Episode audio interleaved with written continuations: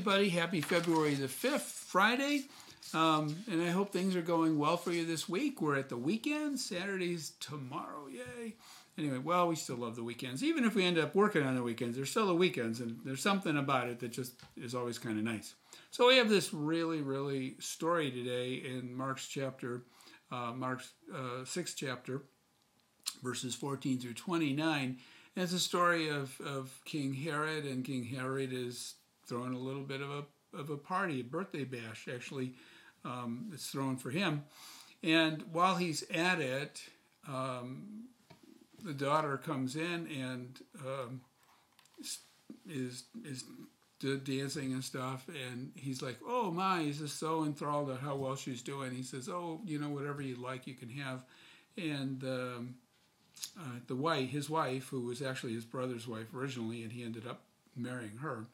Um, the daughter goes and says to you know, "Hey, what can I do?" Well, my my only take is that there must have been something she must have had like an edge against John the Baptist because she convinces this girl, well, hey, he said whatever you want, so um, I really don't like John, so let's take him out.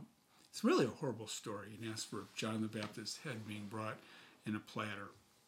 Um, and it's unfortunate. I mean, violence happens, and sometimes we think, oh, no, you know, we can never be brought to violence, you know, levels like that. But it's incredible what, what can happen when you, you know, even great people, good people, and sometimes get caught up in these things.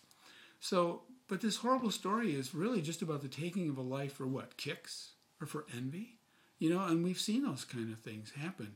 And I think we have to sit back and, and to realize, you know, what's going around sometimes. Um, you know, and Herod is agreeing to do this this terrible act, you know, maybe simply because of arrogance and and pride. He's getting caught up in a moment that he shouldn't have been caught up in. You know, he should have pulled away from it. He should have realized what was being requested of him was was the wrong thing. But he has such little respect for other people. He is he was probably such an arrogant person and he's not going to back down and say, "Oh no, this isn't the right thing to do." And so that happens and John the Baptist uh, ministry comes to an end in this uh, in this story. Um, and it's very difficult, and it truly did distress Jesus too, as, as we know.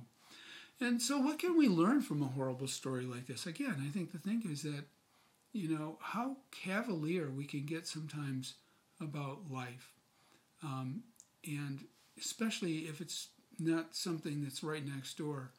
Um, I recall thinking about some, you know, the travesty that happened in Rwanda and, you know, there was great outcry about that.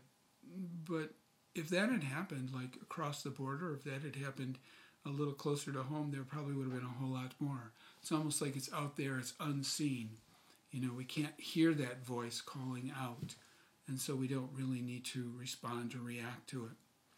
So I think as a, as a reflection for today to, to take from this is um, that life is not about just kicks or envy, that life is sacred, that life means something, and that we need to be careful that we do not get caught up in any movements, any kind of uh, thought patterns, or anything at all that would have us take a lesser view of the value of human worth and dignity, you know, than God, God's self has for it.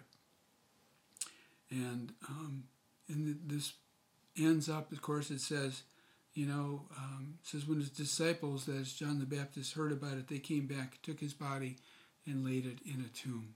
They gave him the proper respect that was necessary and due. And so, um, perhaps within that reflection of today is the proper respect that we should have um, for all human life and how important that is and how none of us, not one of us, is um, the author of that life, the author of human life, and that we should always allow God's voice to speak within us when we need to and pull away from something that we shouldn't be involved in. Have a good weekend.